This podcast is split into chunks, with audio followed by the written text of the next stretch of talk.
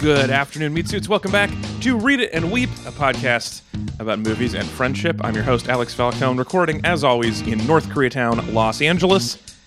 Ezra and Hunter are both away again this week because apparently, in whatever jobs they do, there is unlimited vacation time in August, and so they're gone again. And so we will be watching Avengers Will It Ever End game next week. We've postponed that one more week. Um, and again, if you want, this time for real, this time, you can watch us watch that movie on Tuesday, August 9th on Twitch, twitch.tv slash Space Cats Peace Turtles. One of the newest partners in uh, the Twitch universe, Space Cats Peace Turtles will be hosting our stream, and we will be watching Endgame, and you can watch along with us if you have Disney Plus. We'll like link that all up. We haven't practiced. I'm sure it'll work flawlessly the first time. That's how streaming goes. Um, but instead uh, of doing that this week, we are bringing you our second and probably last episode in the accidental series still processing where um, we watch a blockbuster or i watch a blockbuster and i'm not sure how to feel about it. So i process it in real time with the help of two of my smart friends. Um, let me introduce those friends to you. First up he's at anthony lopez part two on twitter.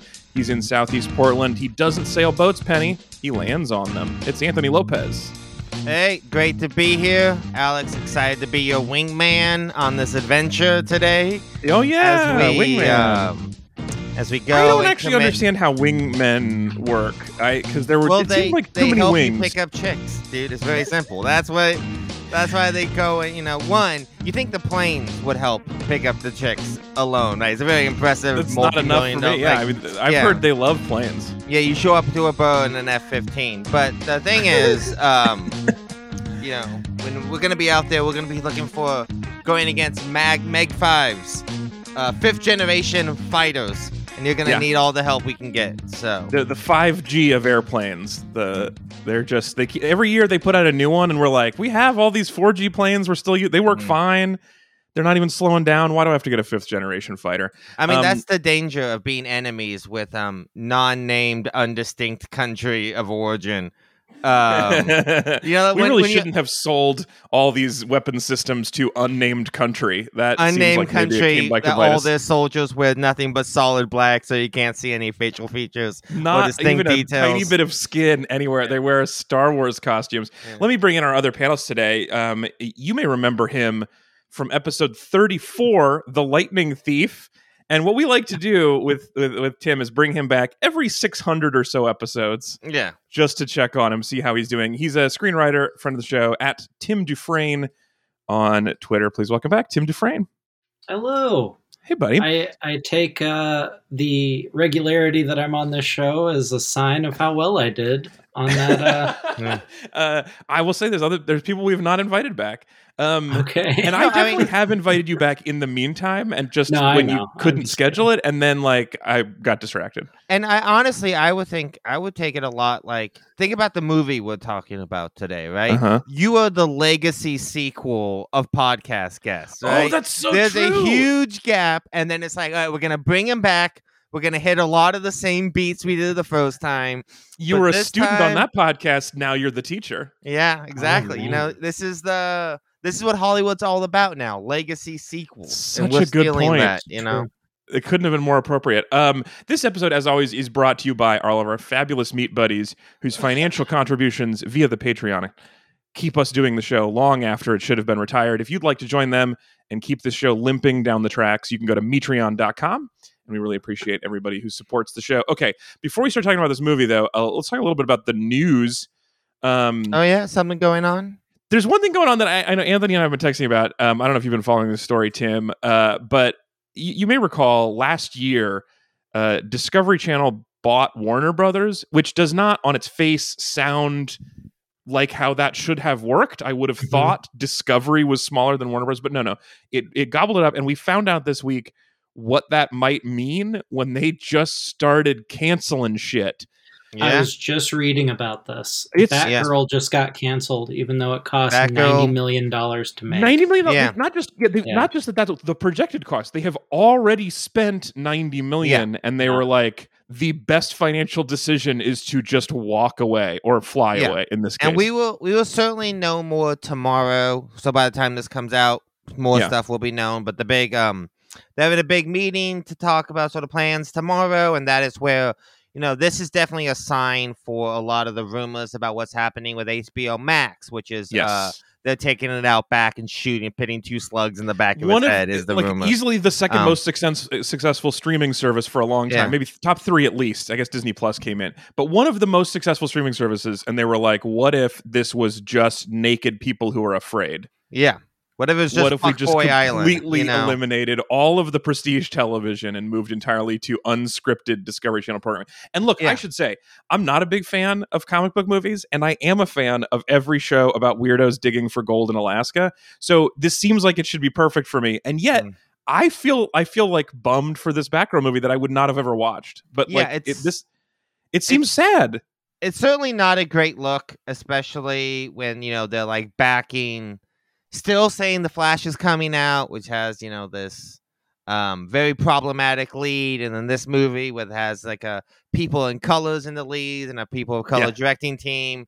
Uh, they canceled that. They also announced that they are canceling uh the Scooby Doo Halloween movie that was supposed to Right, come out this got, October. got dogs in the lead. That's an Um, important demographic. but that also was apparently 95% done um or somewhere okay, around I, gotta that say, I'm much less disappointed about the loss of Scoob exclamation point colon holiday hunt yeah i mean I, holiday haunt. I feel like that was not going to be good. Batgirl had some potential, but Yeah. Scoob holiday haunt doesn't seem like it was going to be great. but i mean still it's the idea of letting people get this i mean this is how nobody sets out to make a bad movie and even if Scoob's Right. not going to be great this is still years of people's lives working on something that is essentially now warner brothers is like uh well this is going to be a massive tax write-off like years of your life for something that is going to be vaulted and going to be a huge tax write-off for the company And no um, matter how bad it's a a movie is, bummer. it was at least 30 people's biggest break ever.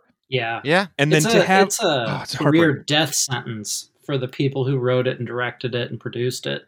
Because if you if you made something that the production team or the the the studio that made Morbius put out and your thing wasn't good enough to even put out, Mm. Mor- Morbius was released twice to Batgirl's zero times. yeah yeah. And I mean, like And this then- is the studio that released like the original Suicide Squad and Yeah, other bad sure. movies. So the Yeah. fact well, that, that movie one- made money though. That Yeah, movie that's did true. make money, even though Yeah.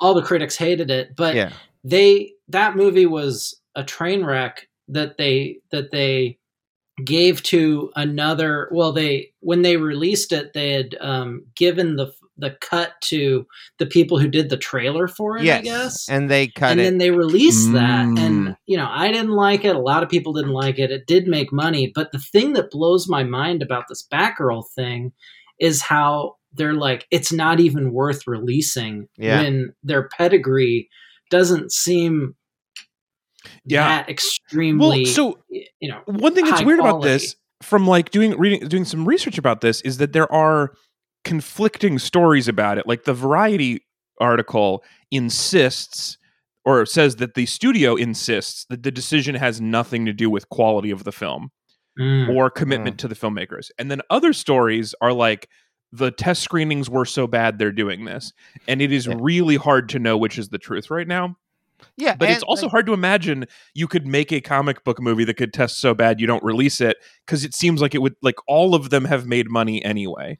Well, yeah, I mean, the there fact was. that uh, Oh, the fact that sorry, the fact that um Michael Keaton is in it. Yes, I mean Yeah. that Is feels like enough enough. uh, You to could get have my eleven dollars. yeah. Yeah, Well, I mean, Sorry, they would. go Know, this was always supposed to be a Max, but you, an HBO Max movie. But Right. like, I mean, the So this is Michael they Keaton yeah. Thing. explain that, sorry, just to not do that as an aside. So supposedly, so this was designed to go straight to streaming. Yeah. Um, which Warner Brothers did with everything, but this was going to not also be in theaters. And supposedly, what Discovery Channel says is that they want to do like just theatrical blockbusters, which is so funny that they're like, "We're look, we hate this part where it's kind of like kind of fun in the middle. We want to do only Naked and Afraid and two hundred million dollar blockbusters in Yeah. theaters. We don't want to do anything in between those." Yeah, and you know, like ninety million is like there's still a long way to go, right?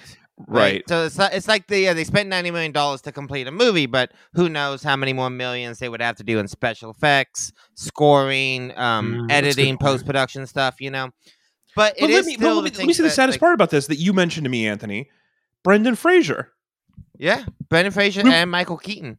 It's crazy, Michael, Keaton, amazing. Brian Fraser as the villain. That actually is a that's an appealing film now. Yeah, but Michael Keaton, okay, was paid to come back for Batman. As far as I'm aware, for three movies.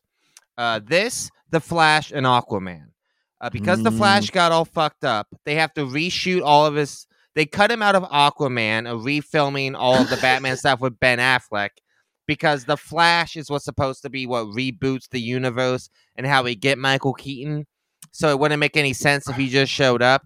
I mean, the whole thing is just such so weird. a mess and it does definitely mess. feel like uh like all okay the people from discovery they bought warner brothers and all discovery people got put in charge and it really feels to me like very much sort of like an ego trip like we built discovery we did not build hbo we did Right. not build hbo max so we don't give We built TV. about this yeah and the fact that they're like it's much cheaper to you know make unscripted uh bad reality shows and it's and good like, ones I- about gold mining. yeah i get that that's probably a lot of money in that but hbo max for all the streaming services like we've definitely talked about it it's definitely probably my favorite streaming service it has the best catalog of films i think Yeah. and then shows like hacks peacemaker our flag means death have been Yeah. some of my favorite shows of the last year and Yeah. now that they like they might still just go to regular hbo i mean if they're gonna get saved that's where they're gonna hen- um, end up i saw Yeah, we don't know today that those yet. hbo max has pulled seven movies that were made for hbo max and they are now just unavailable they are just gone off Huh. the internet um Well, So so so, that's that's the one part, real bummer th- that's one part that they said is that they're not going to do shows just HBO Max, but they could be TV shows, which like Yeah. Hacks was originally straight to Max, but then people liked it and so they did put it on TV sometimes. So I don't know where any of that falls, but like I don't know, I have friends who work on that show and I would like and I like it and I would like very much if Hacks got continued. Um so that would be a huge bummer. It also seems like HBO Max is where they were testing and they were putting giving experience to underrepresented communities. Like eh, the the the straight to streaming is where they were putting uh like you, you mentioned with Batgirl, but also like Hacks is like had like two female leads and not and like a woman over 30 like that's already Yeah, a I weird mean, choice They're the most have to go disenfranchised group in the world women comedians right well true I mean, like, so also like our flag means death is like a show that means a lot to the gay community, and like to have those shows and be like, look, we're we're bringing all these people in. Uh, that's not for us anymore. We're gonna get rid of all of those groups. That feels bad. Also, the smallest part about this, not the most important, but this is the thing that I'm also scared of, is they claim that they, it seems like they're going to get rid of the HBO Max app and just make a tab in Discovery Plus. yes And I don't know if you guys have ever opened Discovery Plus, but that app is a nightmare Really? because Yeah. so many of their shows are awful. When you open it, the hero image is almost always of a show that makes me physically ill to think about. Like um, every time you open Discovery Plus, it's like the splashed image across the top is like I found a bug in my pimple, and then there's like a close up of pulling bugs out of pimple. Like every time, it's something Mhm. absolutely horrifying Huh. that I can't.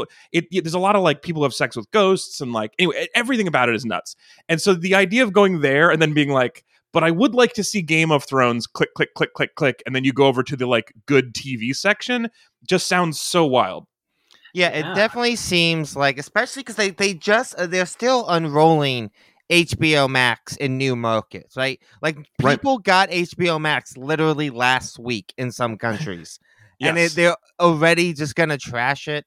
I mean, we news. talked about this a little bit last week after we went off the air because we were talking about Nope and um, Yeah. attached to the Prince of Nope was uh op the trailer for Oppenheimer, Chris Nolan's new yes, movie yeah, and yeah, we yeah. were sort of talking about how weird it is to see a Universal logo in front of an uh, uh, a Nolan movie, right? Yep. And Nolan, his house was Warner Brothers for almost Yeah. twenty years, right? The fact that he made them billions of dollars for a long time, it definitely seemed like they want never wanted to lose that relationship. He's like, there's like five directors whose like their names are the movie stars of their movie, right? It's like Nolan, Spielberg, Tarantino, Jordan Peele now. Um there's not a lot of people in that place. There's a lot of famous directors, Yeah, but yeah, those right. ones Yeah. that like you put their name on the poster, that gets people's butts in your seats. And Warner's had them locked up. And it's very funny to see this happening now and to be like, oh, did Nolan kind of see this writing on the wall a few years ago, and that's why he left Warner Brothers? I Like, thought he stormed out because they they let him they put his movie on HBO Max. I Well, thought they were he was mad about streaming existing. Well, he was mad about the like that one year deal to put uh, all of their movies Right, right, on right. the Yeah, yeah. streaming first, which is also like something they they're gonna not they're not doing anymore. But right. I but it I it like I still like he was so upset about that that I still feel like we should all watch Nolan movies on our phones just to annoy him. Cuz he was so weird about that. Like come on, man. What? No. I tend to agree with him. I think something is Yeah. definitely lost when you Yeah, watch a movie. It's total a lot of stuff Yeah. is lost and I think I should be able to choose how much to get rid of so that it's convenient for me. I mean, Like- I, I I think and people have it with- repeatedly made clear that they do not care about quality. Like the, the iPod fixed this a long time ago. We were like, do people care about the quality of their audio, or do they care about having it in their pocket? A hundred percent pocket. But and you I, ju- I feel I- like the same thing with with movies is like I think it's better in theaters. Also, not going to go very often. HBO Yeah. Max Mm. going to watch it a lot. So it's my choice to see this or not.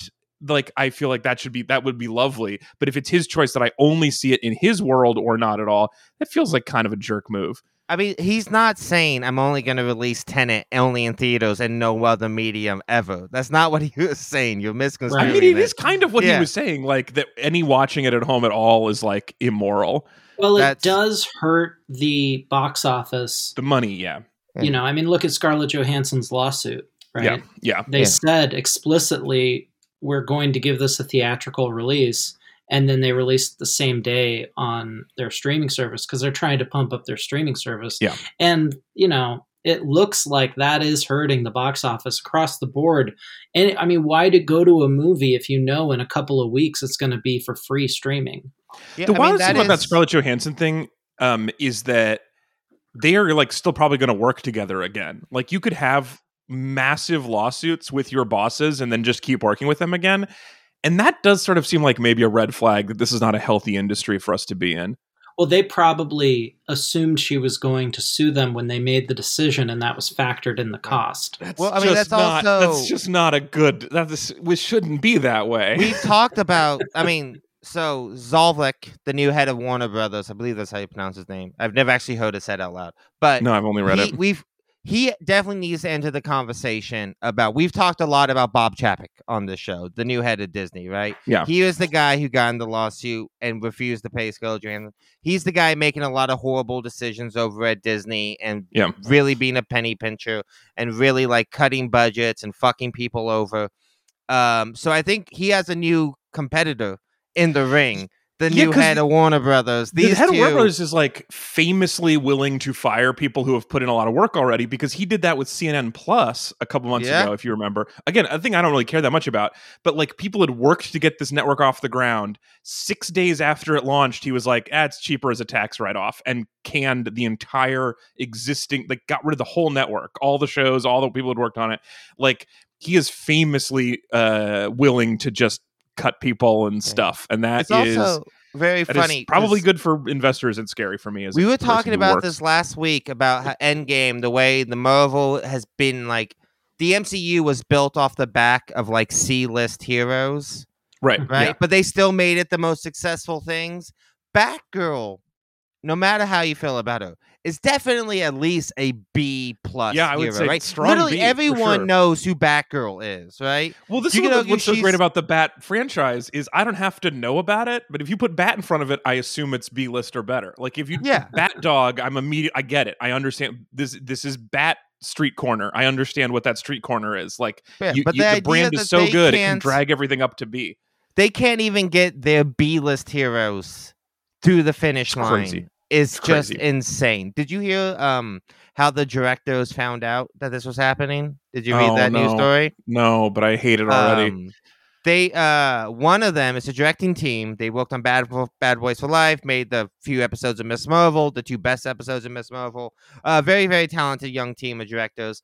Um one of them was getting married uh yesterday oh no! and uh, they had left to go get married, and then they were Oh. like, "Well, we're gonna get back to work on Monday," uh, and they found out uh, pre or during or slightly after the wedding that their movie is literally Oh. getting um uh what's the Jerry Lewis movie that was canned forever? The Day the Clown Cried.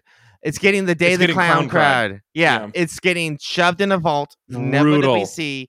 Years of your life, years of your life, a movie you have finished, spent possibly longer than nights. this relationship. Yeah, And it's getting that's a put in a memorable vault. wedding gift. Yeah. Just I what a way to find out. oh, that's so awful. Okay, let's wrap up on the news. We got to talk about this movie. Well, um, Um, can I actually say I think this is a, a very good segue, not the wedding thing, but what were we were talking about earlier. Um, the movie that sort of proves Nolan's point better than anything else. Uh, Top Gun Maverick, which is the movie we're going to talk about today. uh-huh. Uh, but the way that this movie, you should go see it in the theater. well, no, that this movie was, um, Paramount really wanted to send this movie to streaming, right? They Mm. fought, and Tom Cruise would not allow it. He Right. just said, it was like, absolutely not. I will leave if you guys send this to streaming. He believed in his vision. He believed that this deserved to be seen on a big Yeah. screen, and not since James Cameron said, "Yeah, take my Titanic salary. I'll just take some more back end points." Uh-huh. Not since that has a bet on yourself paid off better, That's true. right? Like And this I, movie. I mean, you got to know, Tom Cruise is not always 100% with that because he felt similarly with the new Mummy movie.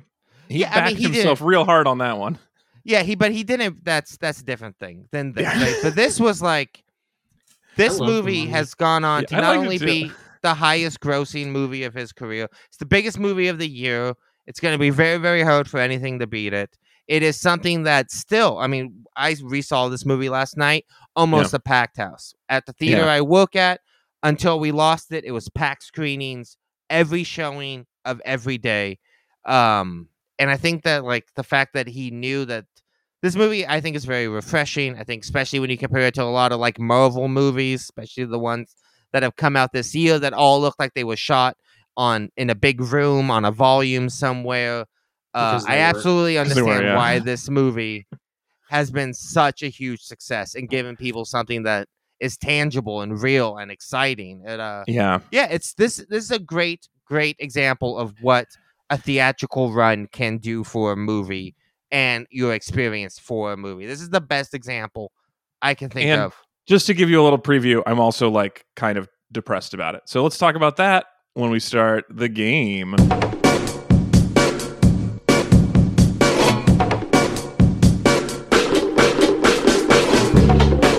All right, time for segment two of the game. This week, it's not really the game. This week, it's uh, still processing. This is time to process. Which is a Um, game. We watched. It's still kind of a game. We watched Top Gun Maverick, the 2022 American action drama film directed by Joseph Kosinski, a deep sequel, as previously mentioned, to the 1986 film Top Gun. Um, fun fact: named because the guns on planes are on the top. Yeah. um, that's not true. Also, Um, I think you should is- have to say the 2020, then 2021, then 2022 movie Top That's Gun true. Maverick. The the movie of all of the 2020s so far, Top Gun Yeah. Maverick, starring Tom Cruise, Miles Teller, who we know from Whiplash, Mm. Jennifer Connelly, John ha- Jon Hamm, obviously from 30 Rock, uh, Mhm. Glen Powell, Lewis Pullman, and not starring as much as it should have been, Ed Harris and Val Kilmer. Both got Hey, very little screen time, possibly the- as much as they could afford, but I don't think it's an affording thing. I think uh, Val gave literally probably all he physically could. I mean, yeah. He, Um, the fact that he's in this at all, and uh, I think is one of the best scenes in the movie. Is like great. pretty an amazing. incredible scene. Like, I Yeah. was, Yeah. it's, I find it very, very touching. Yeah. Um uh, and I we're not doing so obviously we're going to spoil this cuz we're going to talk about it, but we're not going to do a beat by beat summary. So I'm going to give you the the a nano summary just to catch you up. Um, the things you need to know without spoiling anything too bad is that Tom Cruise is still an asshole and a good pilot. Uh, and now he has to go back to pilot school, but instead of the being a student, he's now the teacher, and also he has to kiss a human woman in a very convincing, real human kiss with mouths and stuff. Tom Cruise's favorite thing to do in movies. hmm To- Tom Cruise is a very good actor, I think, uh, but cannot convincingly look like he's enjoying kissing a woman. Is my experience, and he and right, he only does it once. So there's like there's an almost kiss, and then he was like, no, definitely not. And then at the end of the movie, he's like, fine, I have to kiss her one Well, time. I mean, especially so. Uh, I think this movie, of all the legacy sequels that have been made over the last like ten years, I, I definitely think this is the best. And one of the reasons why I think it's a very good legacy sequel is if it avoids a lot of the pitfalls or does those pitfalls in much smarter ways. Most legacy sequels are filled with like, okay, so it's basically going to be the same movie as the original, but with the younger generation, and it's going to have a, just a shit ton of callbacks, shit ton of Yeah. references that serve really no purpose. But what I really like about this movie is that it does the same thing, but all of the callbacks, all of the references to the original are there to be juxtaposed with the original to show you how this man has changed in the 20, 30 years, right? Mm. So a lot of people, I've heard a lot of people make fun of the kind of the sex scene, as it were, or the sort of like the kissing in this movie. But Yeah. the thing I love about it is if you rewatch the original, the original has a very, very iconic sex scene in which Tom Cruise shoves his tongue into this woman's lungs. Like you can I see forgot about because it's all in silhouette, and you can just see Ugh. Tom Cruise's mouth literally Ugh. cleaning the inside of this woman's lungs. And it's there are a very few things that are more fun to do and less fun to describe than kissing. Yeah. There, there is Um, not a You cannot describe a kiss in a way that doesn't horrify me, but I don't mind doing it. Yeah, just wet flesh Yeah. smacking, you know? Um but yeah, just is- put your eat hole on her eat hole and then rub it Yeah. about. But I love Aren't you when- writing a erotica novel soon, Alex? I'm wor- we've, I've been a- working on an erotica for a long time, and famously, not doing the erotica part myself. Can't do it. only Gross. call them eat holes. You have to promise me at least once you will call a mouth an eat hole. She pit her eat hole. I mean, I I think that's actually a good way to write an erotica. Is Yeah. just like with everything described uh, as In like clinically way. as possible, or just as gross as you oh possibly yeah, could. the clinical term eat hole. But my point I was trying to make Look, I'm not a doctor. I'm a pilot. was in this movie Not a pilot. the way that like if you juxtapose the two sex scenes it's he's it shows like this level of maturity that the thing the movie focuses on is like the conversation afterwards Yeah. as like Yeah. this very intimate moment and i think that like the scene by itself in a vacuum is all right but if you juxtapose it with the original and what it was used for there and what this is used for here i think it's just such smart screenwriting that this movie is filled with Right? Yeah. Like I know we'll get into the military propaganda. We're gonna get there. You yeah, know- we're gonna get there. I'm a massive leftist. I fucking hate the military. I hate the armed forces. I think if they do one good thing, make one good piece of art, I'll be like, all right, at least you guys made this. With all the other Okay. horrible shit you did, at least Top So- Gun Maverick was made. Yeah. So that's the exact decision making process that I'm trying to process today. Is like, do I feel that same way? And my general feeling is that no, I was too overwhelmed by the dislike of what was happening on it. That like, I felt like if this was not a real world, if like this was an entirely made up thing, if if this was a video game, even, I'd be like, what a fun thing. The movie is a very, I think, a well written, well done. Like almost all the pieces of it are good. I have uh, a, few nits that I'm going to pick because that's fun for me. But like generally, a very good movie. If we lived in a vacuum, and unfortunately we don't, and I was not able to suspend not disbelief, but like distaste.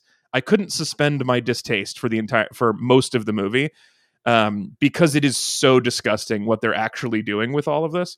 But let's let's come back to that. Dwell on the positives for a little bit longer.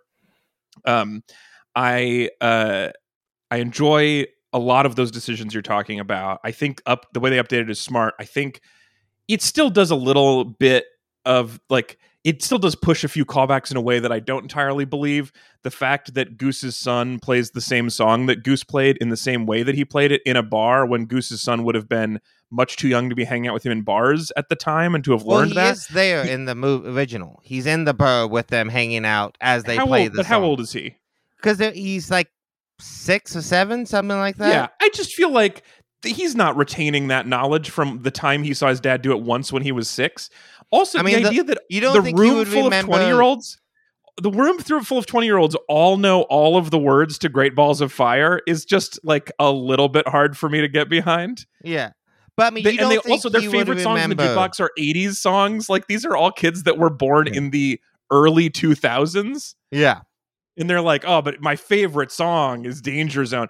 Unless the only way this is a point my wife pointed out, he probably not only saw that thing when his dad was young, but he also probably saw Top Gun. So he probably Yeah. remembers all that stuff from watching the movie as a But kid. you don't think he would remember literally the last time he saw his dad alive?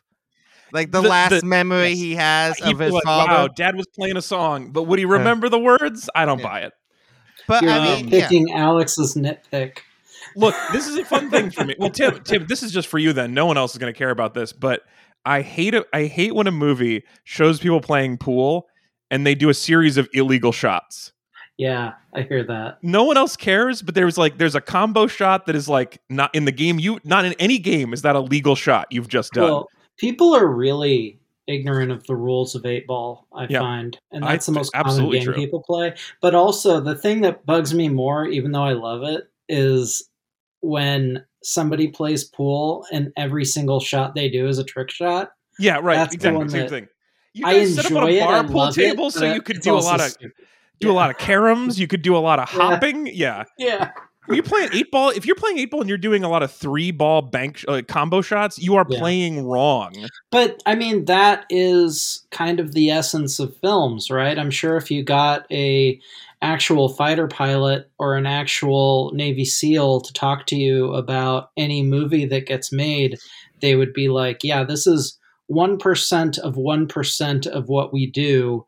And it's heightened up to a 10 Yeah. um, and that is presented as though that's their everyday when in reality i'm mostly making powerpoints Right. and i'm mostly giving budget uh, uh, talks and yeah. my life A is lot of very, very, meetings. you know not nearly as exciting as some of this really hyped up stuff that's the nature of all film you That's know? a good. That, that is a good point. It is more damaging, I think, when you make it seem like uh, being a Navy SEAL is super fun than when you make pool seem like it's hard, but you're good at it.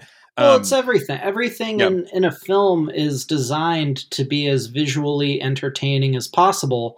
And the outcome of that is a lot of times we have scenes and events and things that don't quite match up to reality. But because it's the same across the board, we just accept it. And the people who get really confused by it tend to be children, but they grow up eventually. So I will. So this is Okay. almost a, this is almost a nitpick. It's actually like more of a real cr- concern, but it's so minor compared to what we're going to talk about. But I do think Jon Hamm is too nice. I had a hard time buying Jon Wait, Hamm the being guy who's angry. the massive asshole in this movie. Yeah, I just did not buy Yeah. him as the massive asshole. The whole time I was like, oh, but he seems so charming. Hmm. You don't really believe this, Jon. That's how I felt. I, Can I tell he you? He was the only um, person that I felt was slightly miscast. Was just like Jon is like he's just too friendly for this mean military boss. I mean, so I mean, kind of. You don't think Anthony? You didn't think that? I'm surprised. No, I mean, I think he's pretty good in the role. I think everyone is really cast in this sort of small roles, and as as the asshole, you know, the bureaucracy of this movie, right? Well, I, and like to kind of step back and kind of get how I sort of get past the sort of jingoistic rah rah go. Well, no, I want to talk about that later. right? I want to get into But no, that no, later. but I wanna get let's into- focus but- on the movie thing. Well, I do want to talk about the movie thing and why I think this movie, what works so well for this, me for this movie, and what I think makes this movie so good, is that this movie is clearly not about pilots, right? This is a movie about Tom Cruise and his place in Hollywood and the types of movies he makes, right? I mean, that this isn't even like a Tell stretch. me more. Okay, okay. This This, is is no, no. the This is good. I- tell me more. This the is literally- analysis. yeah. the subtext of this movie, what this movie is about. Okay, so the like the opening sequence, is Tom Cruise, um, uh, Maverick. You know, he is he has not gone up in his career. He is Right. still doing the same thing he has done forever, right? And in Tom Cruise's case, being an action star, he hasn't gone on Yeah. to write movies. He hasn't gone on direct movies. He produces movies, but he makes his movies that he makes. He is a actor and an action guy, and that's what he makes, right? And he's the whole opening sequence of this movie is about him pushing um what human beings can do in planes or in movies, right, to the limit and a Mm, okay, bureaucrat okay. comes up and literally tells him we are cutting you you are no longer relevant we're going to have computers do what you do and we will Right. not ever need you again All right. Right. and he gets into this whole scene with ed harris's character in the office when they're literally talk it's a scene you can imagine it in a hollywood boardroom him talking to a head of a studio and it would be the exact same scene and Okay, the scene okay. ends with him saying you're irrelevant we don't need you anymore you're going to go away and Tom Cruise looks at him and says, That may be true, but not today. right? Fuck yeah. And then the rest of this movie. So, And so that I is like not okay, only- I like this. I like this. I do feel like it's weird when, and to the thing we're going to talk about later, which is like in the context of the movie, it's like we're going to replace you fighter pilots with drones, and he. So his point is like, I still want to do killing, but with that human touch.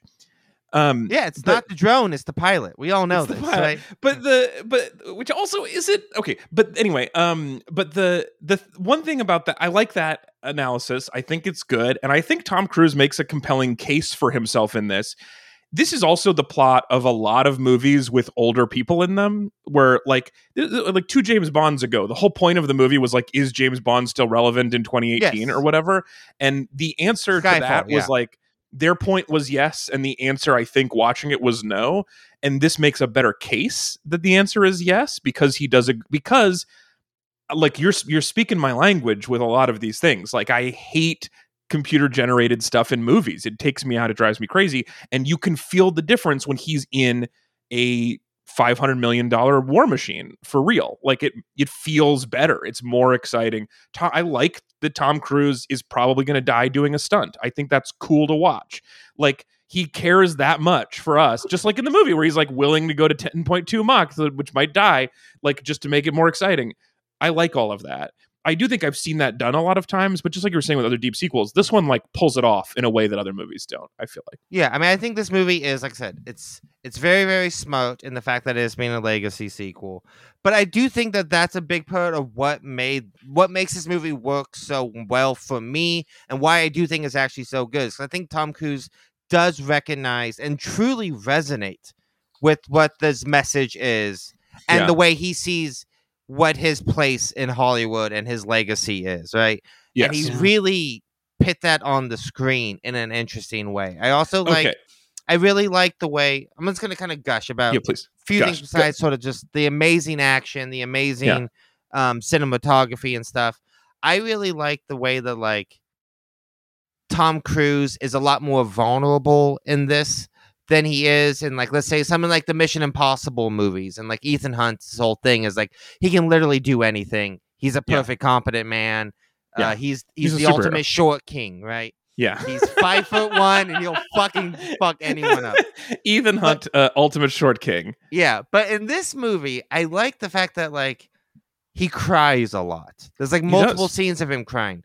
There's a scene, there's a great gag about that you referenced earlier about when he he goes on a boat and they're like you don't know how to work a boat. You've been in the Navy for 30 years. And he's like, Right. No, I don't know how boats work. All right. Yeah.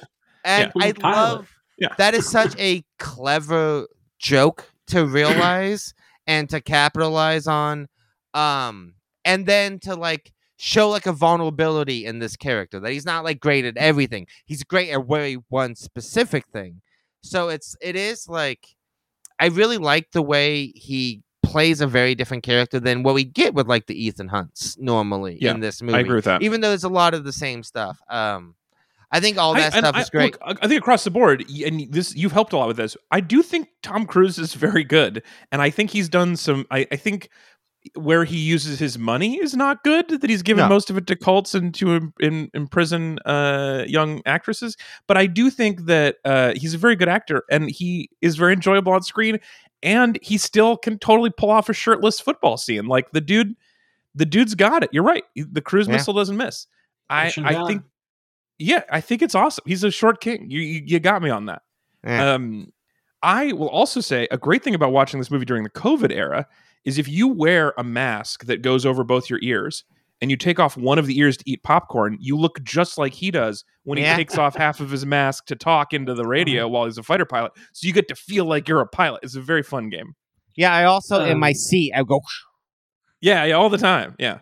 um, you know, uh, when he before he created his own production studio, he was told you can't, you know, to what you're talking about. He was told you can't do these action scenes, you can't do these stunts yourself. It's too expensive for us to pay the insurance for you because you're a huge star. And he only created his own production company because he was willing to pay the insurance premiums for himself to do his own stunts. Oh, interesting. And when he broke his ankle on the last um, Mission Impossible Mm-hmm. uh, movie, uh, jumping from a building, the scene where he jumps and bro- broke his ankle is the is the shot they used, and they had to shut down production for for weeks so that he could heal his broken ankle. This guy's almost sixty years old, or Yeah. might Yeah. even be sixty. I mean, action god, what? Yeah. uh, And Alex, did you Yeah. Yeah. see the um? amazing. Uh, he 62. He is he is exactly 60. Wow, Tim. Yeah. He Alex, turned did- 60 two weeks ago, three weeks Yeah. ago. Did but you see anybody the? else would have just been like, okay, I guess I can't do it anymore. Yeah. Yeah. This guy funds his own. This guy says no, and and it's I. You hear stories about him being like, you know, uh, we have this we have the stunt coordinator, and I told him this is what I'm gonna do. I'm gonna I'm gonna climb this building, this sheer building, and the stunt coordinator says you can't do that. It's too dangerous. And he's like, okay, well, you're fired. I'm gonna go find a stunt coordinator Yeah. who will let me do this. And then he does it for the movie, and you could argue about whether or not that's a good idea. Yeah, it makes me feel a little queasy when you say it that way. Sure, but I mean the guy it's it would be worse if he was putting somebody else's life in danger, but the fact Totally. that he's Mm. willing to do it, I mean, Yeah. Well, and you see from like there's something to behind the admire scenes there. stuff the way he like he talks to the crew. It isn't with like a patronizing way. It isn't with like an egotistical way. It is with a like we are going to do something incredibly dangerous, incredibly tough. You are the best of the best.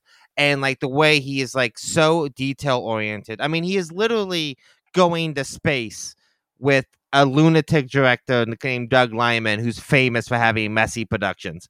But like they, he is planning to film something in space soon, right?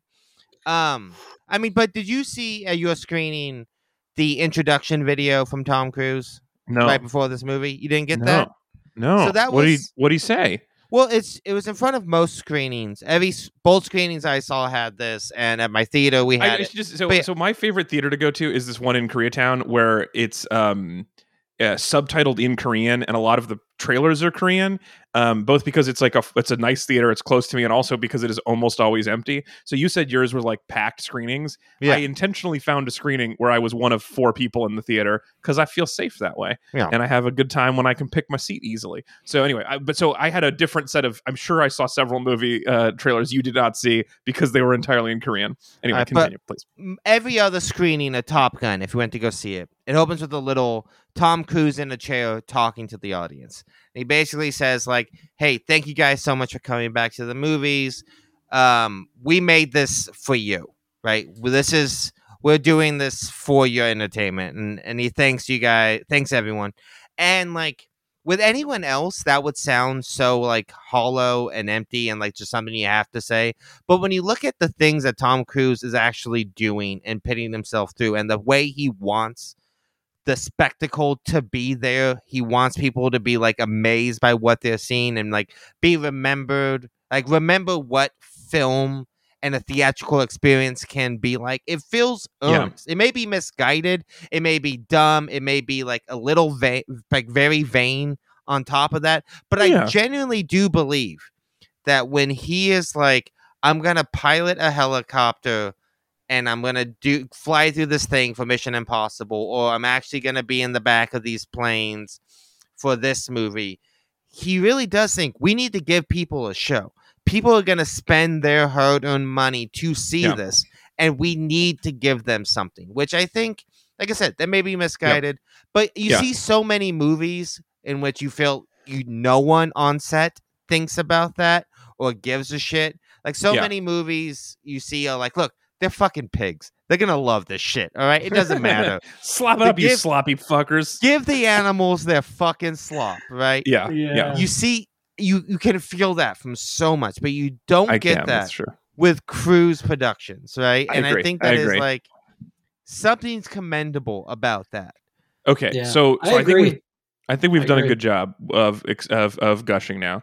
I want one me- medium thing, and then we're going to talk about my issue, um, and that Tim is going to be able to participate more in because he he knows more about this than he has knows about the movie he hasn't seen. But uh, the uh, one one question I have for you, Anthony, the mission that this is all centered around, the impossible trench mission, if you will, the trench run is just Star Wars trench run. Yes. like the mission is almost like you have to run through a narrow canyon, hit a ventilation shaft, and then pull up really hard. Yeah. And if you and the bad guys who are wearing all black helmets in their little TIE fighters, also you the only way you can pull it off is if your instruments fail, is to trust your instincts. Like they just wrote Star Wars with real planes, right? Yeah. Like that's not I'm not the only one who noticed that was just No, Star no. Warsy. Yes, it's everyone notices it. It's just the trench run. But what I what I love about it is I think But that the, guy, one like the bad guys from the generic country definitely Yeah. look a lot like Darth Vader's Tie Fighter minions. Oh yeah, too. for sure. Like, it's so the black Star. Warsy. Yeah, I mean, it is very, very Star Warsy, but I think that's again like kind of purposeful because what I really love about the whole final act of this movie, like I think this movie is really, really good, but I think um from the beginning of the mission to the end, it is a nonstop roller coaster ride, unlike any movie I have seen in years. It's just one of it's it's like Mad Max Fury Road, kind of that way. It just like once the real shit starts, it just does not stop and it constantly keeps being more and more inventive. But I really like the way they really make it's a very simple idea, um, but they really drive it home. You really understand every single part of what they are doing, and then the movie then swerves on you because that's only Yeah. like three minutes long, and then you get like another twenty minutes of shit going wrong, right? But I think yeah, that, that's like, true. by making it the trench run, something everyone knows, it really helps with the shorthand of understanding the geography of what they're doing.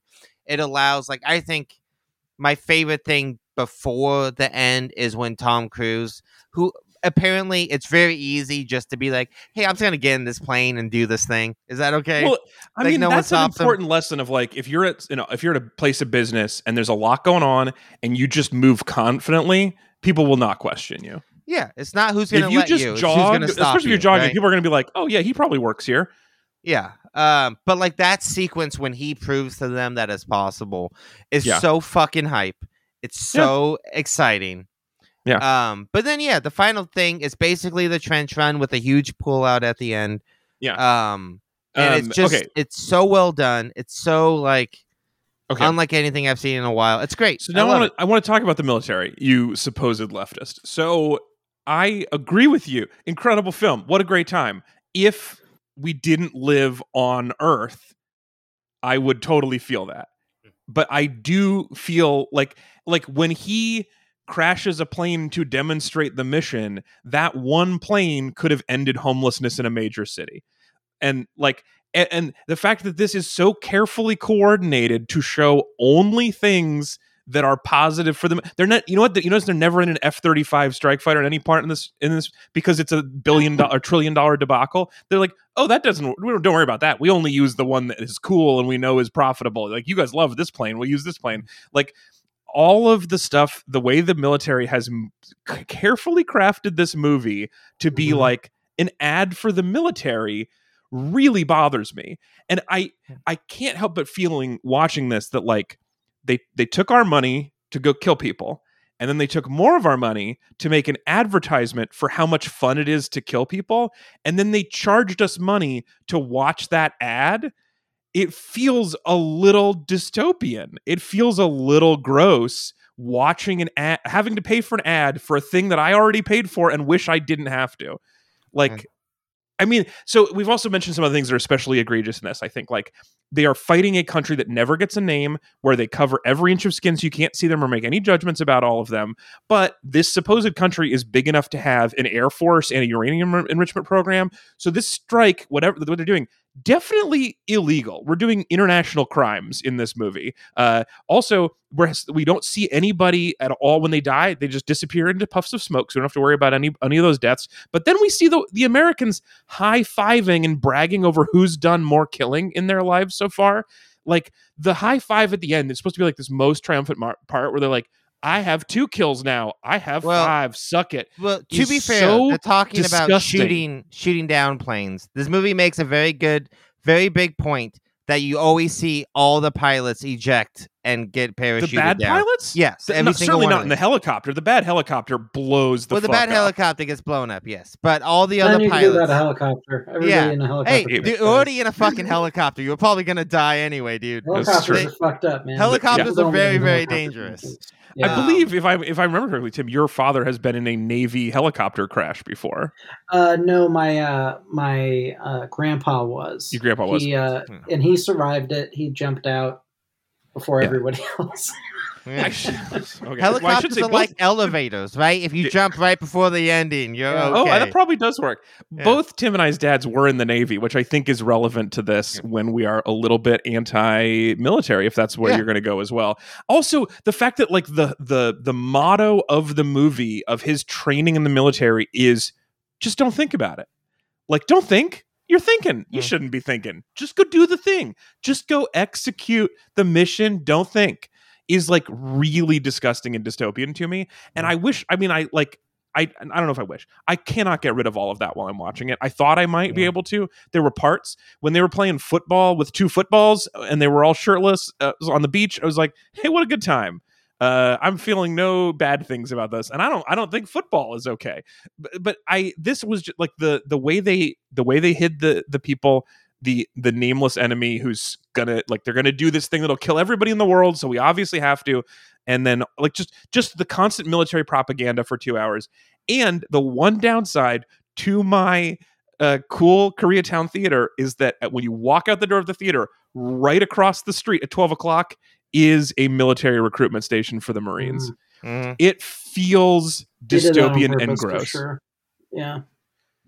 so that's that's cool how I movie feel. though.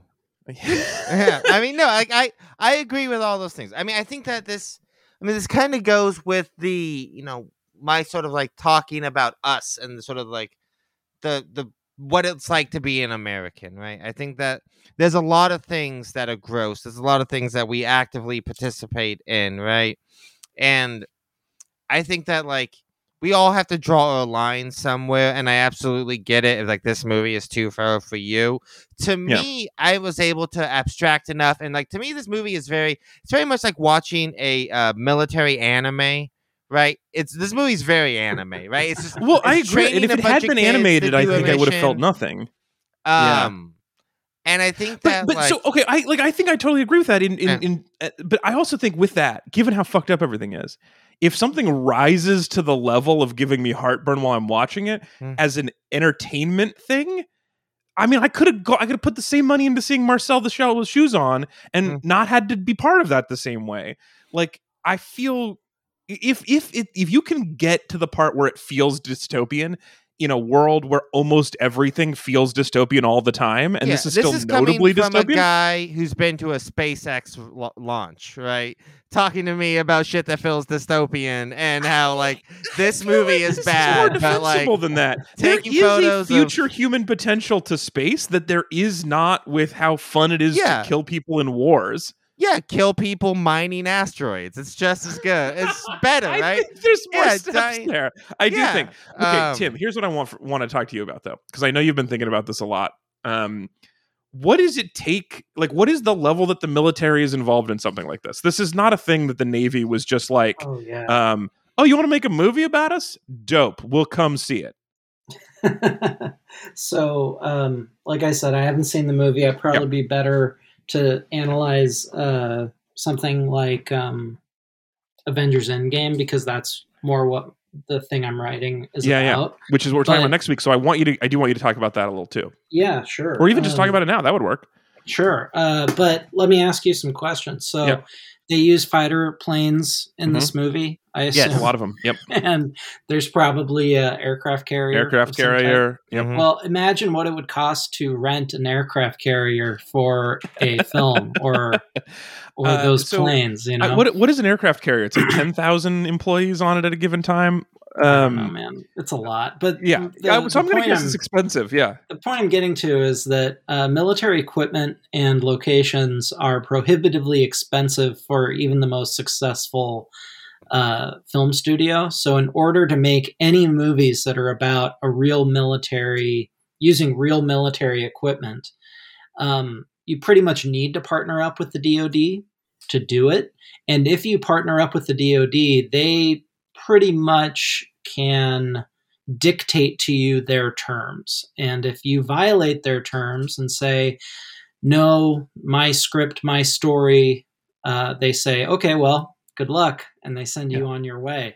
That Yeah. famously happened with Platoon, um, which is a, a film about um, the Vietnam War, and the DoD was going to help them with it, but they couldn't get script clearance. They couldn't get they they didn't approve of the script Mm. because the the Pentagon said this is too anti-Vietnam.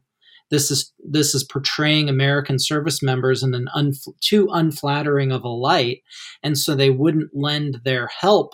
They wouldn't lend their equipment, and they're under under no obligation to do so. Sure. And so, uh, you know, uh, Oliver Stone got to make Platoon the way he wanted, um, but not with the help of the Department of Defense. I And then like you if see you were like, "Can I use your that. apartment to make a movie about what a piece of shit you are?" I'd be like, right.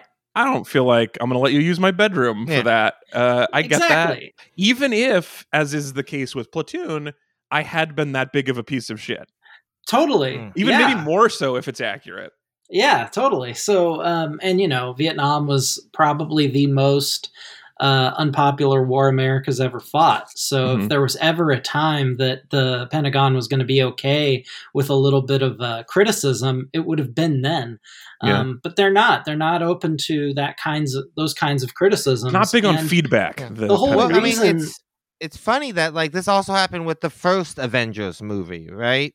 So the Mhm. first one, the military was not happy with the way they were shown in the script, so they pulled funding and support from the first Avengers. But after the Avengers became this huge blockbuster thing, right? They started to become like, oh, well, we Ah. understand the reach is so much bigger, so they were able to like forgive the fact that like for, these superheroes were the heroes and not for uh, the people. for the the Joss Whedon Avengers yeah, the Joss movie? Whedon one. They had to. They didn't like. I believe it was the helicarriers that they wanted to use because they were so unrealistic to what the military has.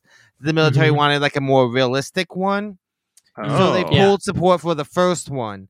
But they very quickly, and by the time we get the Ms. Marvel, which is like straight up an ad for the Air Yeah. Force, right? Well, I Um, was going to talk about uh, Captain Marvel. Was was there was actually a uh, for Captain Marvel and for uh, uh, X Men First Class, they had a dual um, uh, promotional video that was designed to try and get new recruits. It was a recruiting video that edited shots of the movie, scenes from the movie, with uh, you know military personnel and the things that they do. So Ugh. I mean, Yeah. this this relationship is between Hollywood and the DoD has been well documented for over a Yeah. hundred years of different projects that are used to uh, facilitate their their mutual ends. You know, the Yeah. movie wants to look as good as it can, as authentic as it can, um, for as least amount of money. And the Pentagon and the DoD wants to increase recruitment and uh, serviceman retention and you know be public relations for both Americans and abroad to to put forth this idea that Americans are the good guys Yeah, and Yeah. when you see an American soldier don't think of them as the bad guy I, Right. Yeah, I like just, Jack just Ryan exist- on Amazon Prime, right? Oh, That is yeah. made in conjunction with the CIA. Like the Mhm. CIA gives them a bunch of access so that they can help rehabilitate their image, right? right I, I mean, Um, just the fact that there is a person in the Pentagon who is in charge of image feels dystopian to me. Like the Well- fact that there's like a what's our the PR for the military just seems so gross. Alex you use the word dystopian a lot Yeah. and Yeah. I'm wondering what the opposite of it is is utopian but there's no such thing as utopia so this is just the world and it is Yeah. the way the world has been forever and, But, I mean, okay, and I hate it. Have you guys Sure. heard? Yeah. I mean, yeah, Alex. I just hope I, I, I get on a Welcome to word. the I get excited about resistance, the word. brother. Yeah, Uh, welcome. I'm glad you're finally here. I Uh, mean, you're we're more hanging out. recruiting for the Navy than you are for the Resistance today. Yeah. Oh, hey, fuck you, buddy. All right, I will uh, not stand for so much slander. All right, the uh, I- uh, here's don't a here's call a my credentials into question. You Okay, fucking okay. prick. Here, here's Uh, another one for you, Alex. You'll love Yeah. is the uh, technical advisor on this film uh, that you're talking about, Mm-hmm. uh, Top Gun Maverick, became a fighter pilot as a direct result of seeing the first Top Gun. Well, Yeah. this so this is what I've felt with it. Like So it's it's I don't like I don't like that this exists that the military does this that they have this office that they participate in this and that Hollywood is part of it. That Mm. that's bad, but it hurts the most when the movie is good. Yeah. Like I don't care with Jack Ryan because no one is joining the CIA because of that piece of shit Amazon show. Like they could be. They You could could be, be. yeah. I'm Be- sure for somebody is. But you, may, yeah, you're not you're not winning as many people into the military with Ms. Marvel. But this Yeah. movie, es- and the first one, make flying planes look hella fun, and is it makes flying planes not dogfighting- hella fun? I mean, well, that's okay. my thing. Like, it's I mean, At it, mostly for it's me, it, it, it seems it actually would. It's actually quite quite unpleasant for me. and I get motion sick. But I do feel like this movie makes it seem really fun to shoot down people whose faces you can't see, and Yeah. that is a bother. And well, so, that goes that that I'm glad you bring that up because Yep. it's the uh, for me the thing that I really um, I don't have a problem with portraying um, uh, American service members in a positive light. Um, I have a problem with with exclusive with only portraying them in a positive light across every possible film that Hollywood or anyone else could ever make right? because I don't like I don't like any message to be that ubiquitous. I don't like anything to be that homogenized. Right. I think that the diversity of point of view and perspective is good for culture, right? yes, But if the deal is if you want to make a movie uh, that has this equipment, you have to show us in a positive light, or else we're not going to give you access to it. I think that's a fair deal. I understand why the DoD wants to portray themselves in the most positive light possible. I get that. I get that they see it as a national security interest. I think all of that is fair.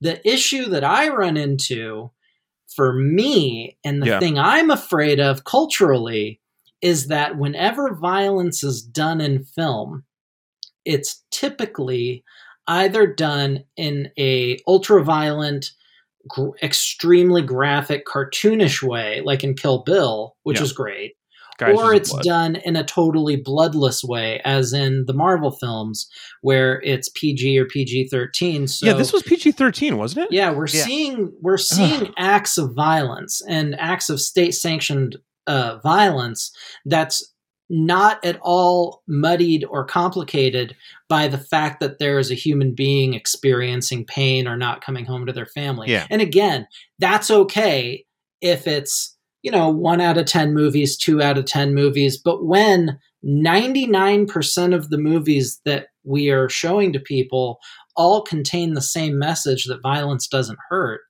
um, that's Yeah. something that I have a problem with. And, you know, it, it first occurred to me when I watched uh, the Narnia 2 movie.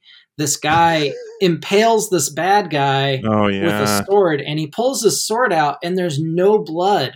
There's not one trace of blood on the silver pristine sword. Yeah. And I remember thinking, you know, the this guy, this prince is clean. He's as clean as his sword, even though he just killed somebody. And Right. the message is he's not going to be racked with guilt. He's not going to have nightmares about this moment. He's okay. He's justified. And that justification cleans the sword as he impales this guy. And that's the problem I have with it. Yeah. Where I've like, the thing I glom onto is the way that we have John Wick going around killing people like it's absolutely nothing, which I love those movies, yeah. but the bloodlessness, the relative bloodlessness of it, uh, that's what kind of horrifies me, not on a on a political level, but just on a on a cultural level. Yeah, you know? I, I Yeah. think that's such a good point, and I think the f- combining the fact that it's harmless, it seems harmless, and there's no repercussions for the people,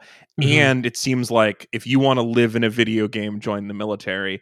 That together feels like dangerous to me societally, and it I mean- feels like uh, like the guy who was involved with this because he was he got he watched that first movie. Like that's not a bad ending for him, all things considered. I'm kind of glad he went full circle there are other people who joined because of this that don't have as happy of an ending that like Yeah. have Yeah. Have uh, like were exposed to burn pits and have Yeah. long-term health problems because of it like Right. that have that certainly are going to be in therapy forever are they going to have trouble with the va forever or, like or or more to the point, should be in therapy, Should be forever, for therapy, but yeah, yeah, yeah. won't, and Right, will right. suffer, and their family will suffer as a result of You that. see, because it's not like everybody gets the help they always need. that gets Yeah. to kind of like my feelings on it, which is like I think that relative to the atrocities and the industrialized sort of like school to military pipeline and the helplessness and all the all the things that the military does between rapid spending, covering up a rampant abuse, horrible uses of state power across the board, all of that stuff to me is so much worse than like a movie that puts them on it puts them in a good light, right? Like I think that Sure. the movie to me is like a symptom that I can easily kind of just enjoy and forgive because the Mm. actual atrocities are happening somewhere else. And I think that if this movie, like I said, I have all the same complicated feelings you do, right? It, it really sucks that I like this movie so much, but I can sort of justify it to myself when I look at like when you look at a lot of other military propaganda movies that especially portray like Middle Eastern people a certain way or Mhm. portray whatever the enemy is a certain way. So many military movies go out of the way to push ho- harmful, st- harmful stereotypes, really shitty um, I, I, ideology about different countries and the way the villains work. But I mean, also at the same time, if you look step back and look at just American movies in general, right? Most movie screenwriters and directors are rich millionaires who are invested in keeping the system how it is, right? That's why most movies have like the bad guys who are might have a valid point, but they have to go so far, and at the end of the day, the state is still usually the hero, right? Like, or a hero within the state is going to change it and make things better, right?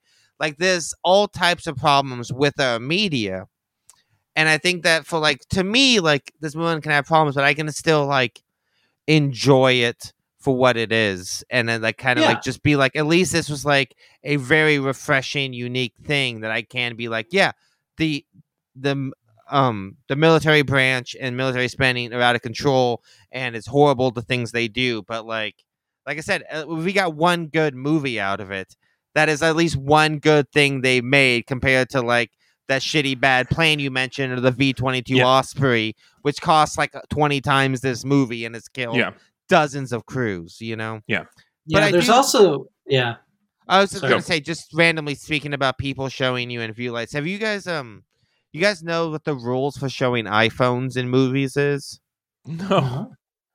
A villain cannot use an iPhone. Oh, that's funny. This That's is true. funny. Apple Yeah. will give you phones to use in your movie, use in your show, but a villain cannot use an iPhone.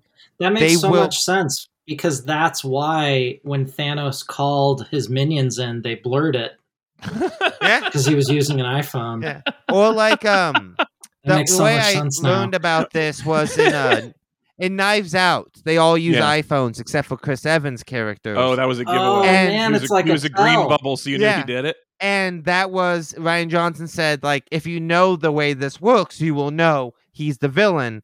oh Because- that's funny Apple's rules are you can use our phones, but the bad guys cannot use when all you need to do is open like the wall street journal and you'll see like all the villains are using iphones all the time Oh yeah, That's for sure. Funny. Um, I had I- no idea. my That only makes a lot thing that I can though. add to that is that when I was on the set of Portlandia towards the end, um, they were like at one point handing out phones for everybody to hold, and the prop guy was like, "Oh yeah, you just tell them you're making a TV show, and you'll just get a box of 200 iPhones to just make sure you're always holding an iPhone forever. That it will be so they're so fast and so like so easy to deal with to get you phones that you it like doesn't even make sense to use another phone in your movie because you just like you start production and there's a box of phones waiting already. It'll just always be ready.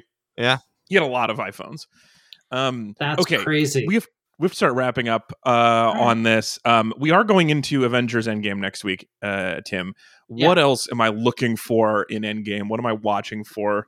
What are the things that like where the military like has its footprints most clearly?